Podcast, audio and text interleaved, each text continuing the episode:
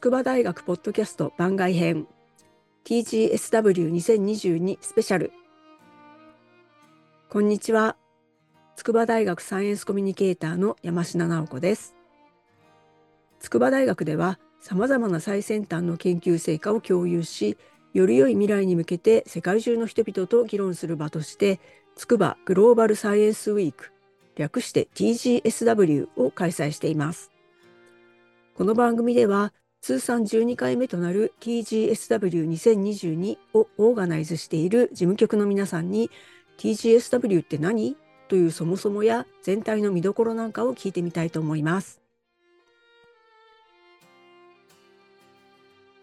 今日は ティージーエスダブリューにせんにじゅうに の事務局メンバーが勢ぞろいです。早速ですが、総責任者の野中秀彦さんからメンバー紹介をお願いします。はい。あの今、総責任者とあのご紹介いただきました野中でございます。でこの部門はあの広報局国際会議推進部門というお堅い名前なんですが、えー、今年は、まあ、ティージーエスダブリュー の事務局も担当しているということです。それで、えっと、非常にあの先鋭の よん, よん名のメンバーで行っておりますけれども、えー、私と、あと次は、えー、っと五十嵐さんと、それから森谷さん、そして原田さんのさん名でやっております。それであの、まあ、森谷さんはですね、今、ホームページをとセッションオーガナイザーの方との連絡、調整を担当していただいてもらっています。で、原田さんにはですね、えーまあ、主に広報で、まあ、ポスターを作ったりですね、ホームページの中の細かい部分を、えー、見ていただいたりとかいうようなお仕事をしていただいております。で、あの残り全部ではございませんけれども、あの全体的にですね、いろいろあのあのやはり国際会議ですので、いろいろ細かいこととかですね、難しいことたくさんございます。そういったことすべてをあの五十嵐さんが、えー、まあ、あの、一手に引き受けてと申しますか、やっていただいております。で、それをあの、私の中が、まあ、全体から見て、えー、責任だけはいつでも取る。そういうあの体制でやっております。以上です。はい、ありがとうございます。えー、皆さん、こんにちは。こんにちは。よろしくお願いします。はい、よろしくお願いします。よろしくお願いします。えー、さて、ティージーエスダブリュー ですけれども、そもそもどんなイベントだと考えたらよいでしょうか。はい、えー、五十嵐がお答えします。ティージーエスダブリュー は、えー、筑波グローバルサイエンスウィークといいまして、筑波大学が、えー、毎年くがつ頃に、えー、筑波国際会議場で開催している、おそらく全、えっと、本学としては一番規模の多いあの全学的横断的な国際会議となっています。でティージーエスダブリュー は世界各国のベテランから若手までさまざまな研究者の方たちが世代を超え、国境を超え、分野、分野を超えて筑波に集まりまして、地球規模課題の解決に向けた議論をこう熱く行っていただく場、そしてその研究者の皆さんたちがあのネットワークを広げていただくことを目的にした国際会議です。今回が通算じゅうにかいめということなんですけれども、これはいつからどんないきさつで始まったものなんでしょうか。はい、えーと、ティージーエスダブリュー 今回じゅうにかいめで、一番その ティージーエスダブリュー になる前の前身の、えー、イベントが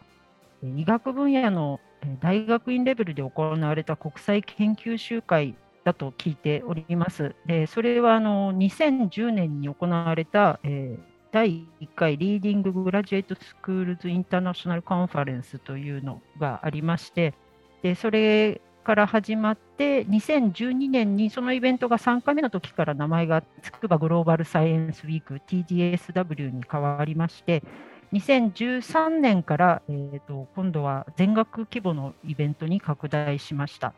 でにせんじゅうよねんどまではあの全学規模になって大学会館ですとか校内を使って開催されていたんですけれども、だんだん規模が大きくなってきたということで、にせんじゅうごねんどからは筑波国際会議場を借りてせんにん以上の参加者を集めて開催されるようになってきました。その後は毎年いっかい、ほぼあのくがつに開催するというパターンで、えー、後でお話が出るあの筑波会議がありましたにせんじゅうきゅうねんどを除きまして、も毎年、えーと、筑波国際会議場で開催されています。ただあのここにねんかんはコロナの影響で、えー、残念ながら対面による研究者のこう集まりっていうのができなくなっていたので、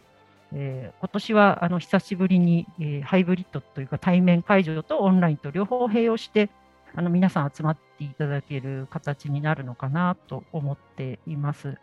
それであのコロナになる前は、えー、ティージーエスダブリュー 大体せんごひゃくにんを超える方で外国からの参加者もそのうちさんびゃくにんぐらいの方があの外国籍の方という形でかなり本当に規模の大きい国際会議だったなというふうに思っています。外国からもそんなたくさんの人がつくばに集まってくるということなんですね。はい。で今回の、えー、と ティージーエスダブリューにせんにじゅうに ですけれども、えー、と開催の日程とか開催方法について教えてください。はい、えー、ティージーエスダブリューにせんにじゅうに はくがつのにじゅうろくにちの月曜日からくがつさんじゅうにちまでの金曜日の、えー、と延べいつかかんの開催となります。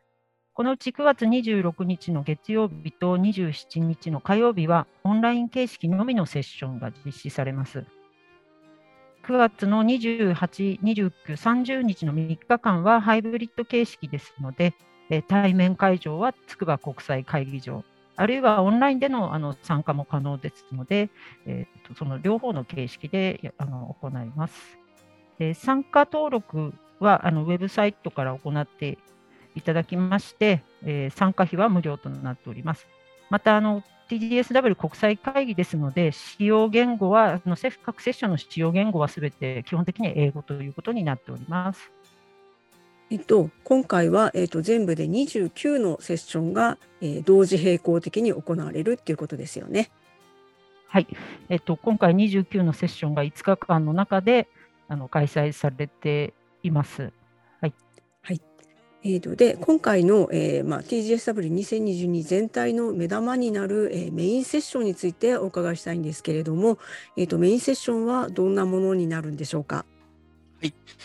えー、と今回ですね、えー、ティージーエスダブリュー はいつかかんございますけれども、初めのふつかがオンライン形式ということで、えー、中日に開会式がございます。でその開会式が朝くじよんじゅうごふんからいちじかんほど行われた後にですね、メインセッションがじゅういちじから開催されます。でメインセッションはつくばスーパーサイエンスティシンポジウムと言われるものでして、これはあの経緯を説明しますと、実はつくば市はですね、内閣府のスーパーシティ構想というのがございまして、まあ、あの未来を見据えたですね、そういう街づくりをするんだという、そういった構想の中で、まあ、あの提案をしてですね、あのあのそれが採択されまして、つくばスーパーサイエンスシティ構想というのが今始まっております。で、それをメインの話題としてあの行うものでございます。そういったものですから、まあ、主催はつくば市と、あと本学のですね、まあ、鈴木健二教授という、あの、まあ、まあ、あの本学も一緒に企画しているものでございます。それで、あの、先ほど、えっと、このセッションはですね、えーえー、まず講演がございますけれども、それには、あの、まあ、つくば市長、あるいは先ほど言った鈴木教授、それから、あと、まあ、例えば、えー、世界経済フォーラムの平山氏というような、まあ、著名な方に、あの、ご講演いただくとともにですね、えー、あのその講演者と、あと、まあ、国内外の専門家の方、あるいは学校長の方、留学生などをパネリストに迎えまして、つくばサイエンスシティの未来像についてですね、まあ、討論をするという、あのそういうあの盛りだくさんの内容で お, お届けする予定です。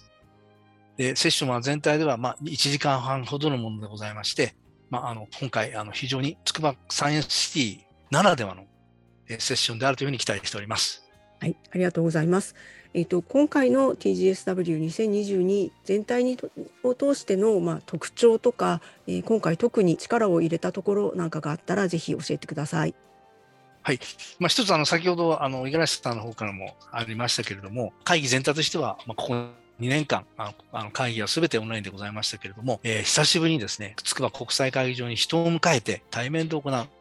で一部、まあ、あのオンラインも交えてやるというような、ある意味あの新しい、えー、形式で行うということが、まあ、私どももですね、まあ、緊張を持ってあの行っていることですけれども、内容もさることながら、そういったそのもう一回対面でできるという、まあ、あの皆さんある種その良かったなという、そういったあの会議にしたいというふうに考えております。はい。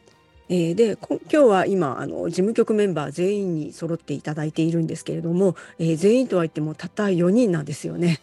でよにんであのこれだけのイベントを仕切ってるってっていうのはあのなかなかいろいろご苦労もあると思いますけれども、何かこう準備をしていて印象に残った出来事とか面白いエピソードとか、あ、まあ、な, なんなら愚痴でもいいんですけれども、えっと、ぜひ聞かせていただけないでしょうか。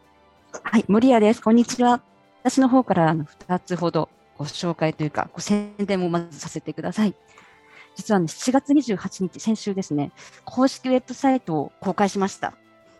山下さん、見ていただけましたか？見ましたよ。ありがとうございます。実はですね、トップページとか基本的な内容というのはこちらの方で入力してるんですが、セッションの詳細情報については、各セッションの皆さんがお忙しい合間を縫って随時最新情報を更新してくださってるんです。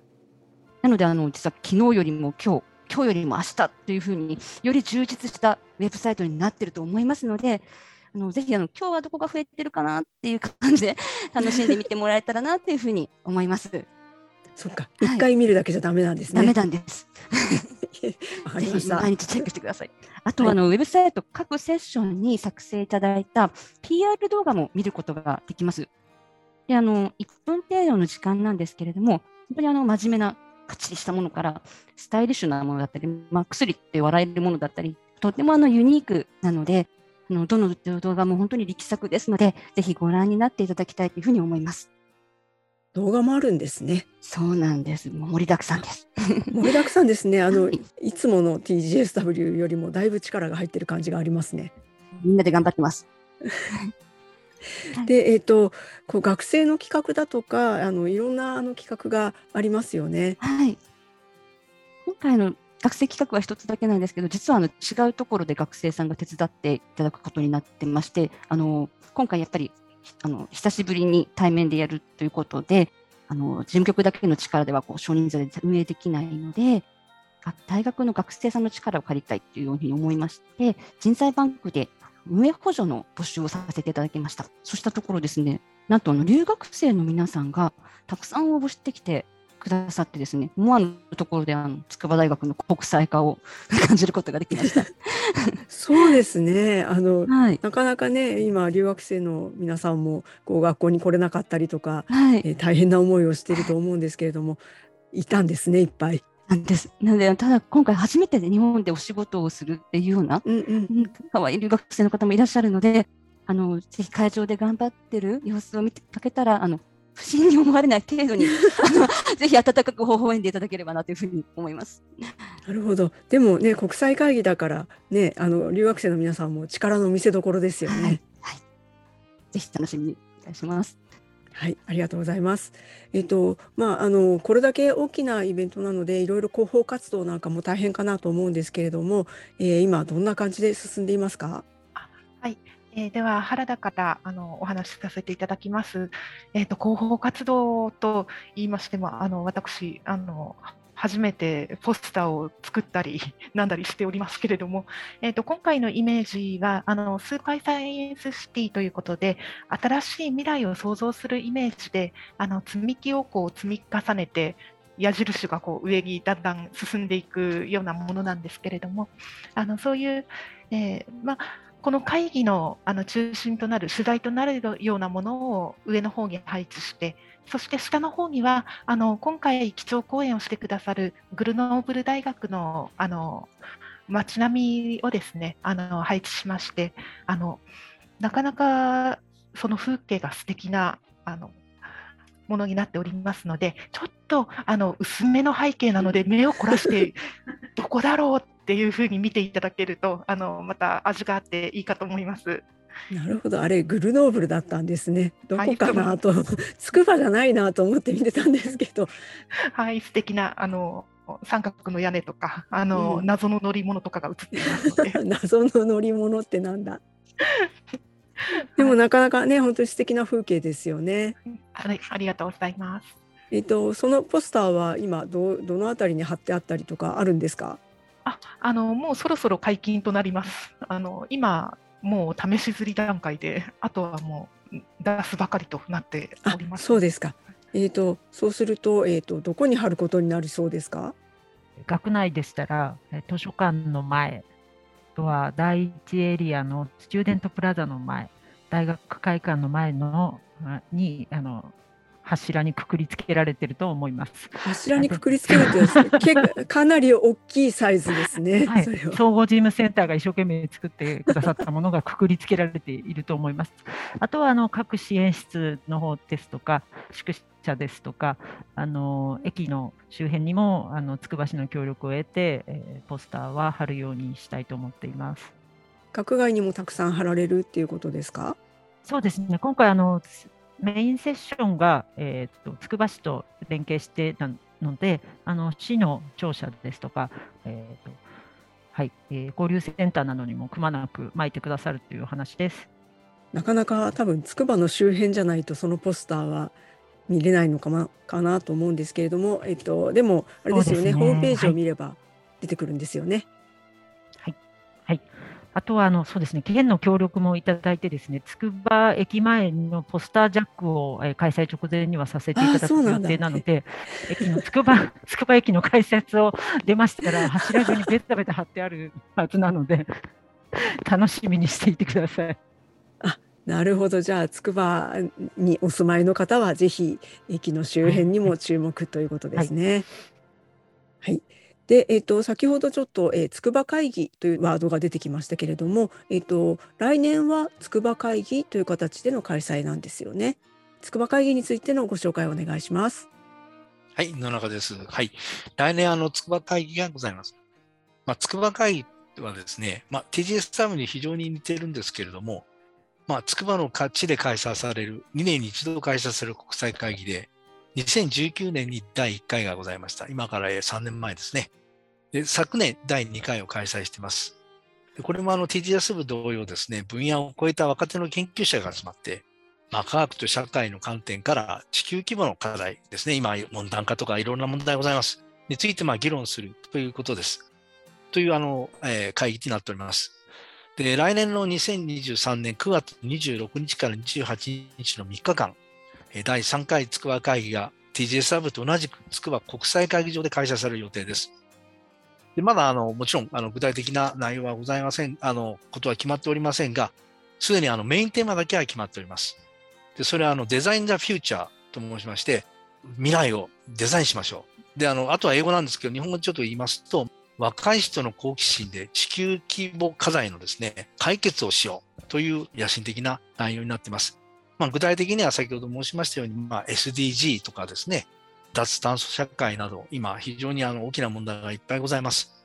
でそういったもあの解決に向けて若い研究者の好奇心が生み出すですね、創造的な力によって新たな未来を設計しようという会議となる予定です。で、その ティージーエスダブリュー 実は今回のセッション中につくば会議セッションというのがございます。でこれはもう名前の通りですね、来年のつくば会議に向けたセッションでございます。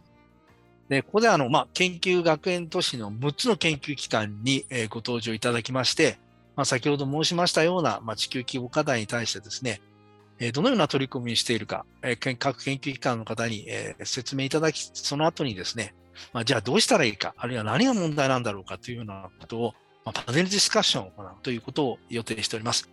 でこの会議も、えー、実は、えーっと、先ほどと同じメインセッションと同じ中日のにじゅうはちにちにの午後に行われます。あのいろんな研究所が集まっておりますので、大変面白いセッションになると思います。ぜひあのご視聴あるいはご参加をお待ちしております。なるほど。じゃあにじゅうはちにちが一番こう盛り上がるですね。はい。ですね。まああの他のもちろん日もたくさん面白いセッションがございますが、はい。はい。でこのえっとつくば会議っていうのはまあ言ってみれば、えー、あの有名なダボス会議の、えー、まあ科学技術版みたいなものですよね。はい、その通りです。私言わせておりました。そうです。若手のダボス会議というふうに、うんえー、言われております。あのそういうふうに本当に世界中に認知されるようになるといいですよね。えー、あのつくば会も、えー、実は昨年開催したと申しましたけれども、結局あのオンラインになってしまいまして、まあ、オンラインならではの、まあ、いろんなところから参加できる、時間さえばできるということもございましたけれども、やっぱり若い人が一箇所に集まってあの話し交流を深めた深める機会となった方がいいなと思いますし、来年はまあそういったあの会議になるというふうに期待しています。なるほど、はい、ありがとうございます。えーと、それでは、えー、最後ですけれども、このポッドキャストを聞いてくださっている皆さんに対してこう熱いメッセージをお願いします。はい、ティージーエスダブリューにせんにじゅうに はさんねんぶりにオンラインとハイブリッドを併用して皆さんの来場をお待ちしております。えー、今回はすべての系の先生方がセッションオーガナイザーになっていただいているので、本当に筑波が多様な分野を持っている大学だということをすごく理解していただけるあのユニークなセッションがたくさんあると思っております。もし筑波国際会議場の対面会場にお越しの場合には、え内緒のお土産も用意しておりますので、内緒のお土産ぜひあの内緒のお土産もコングレスバッグにそっと忍ばせていただこうと思っておりますのであのぜひ参加登録、えー、はちがつ下旬くがつ上旬からは少なくともオンラインでできるようになっておりますので、ぜひ、えー、ホームページを訪れていただきまして、えー、原田力作 の, あのポスター等もご覧いただきまして、えー、参加登録いただきますようよろしくお願いいたします。内緒のお土産すごい気になりますね楽しみです、はい、期待しています、はいはい、ありがとうございました。ありがとうございます。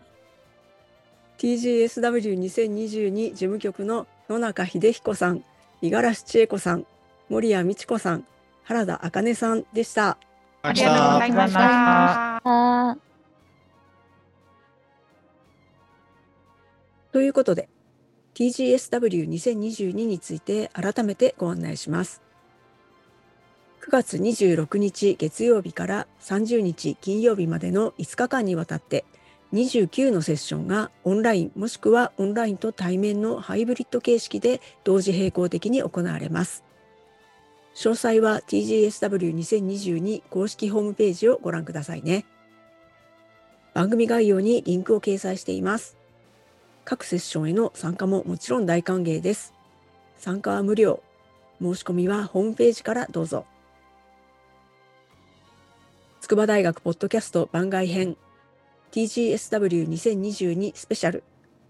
筑波大学サイエンスコミュニケーターの山科直子がお送りしました。それでは ティージーエスダブリュー でお待ちしています。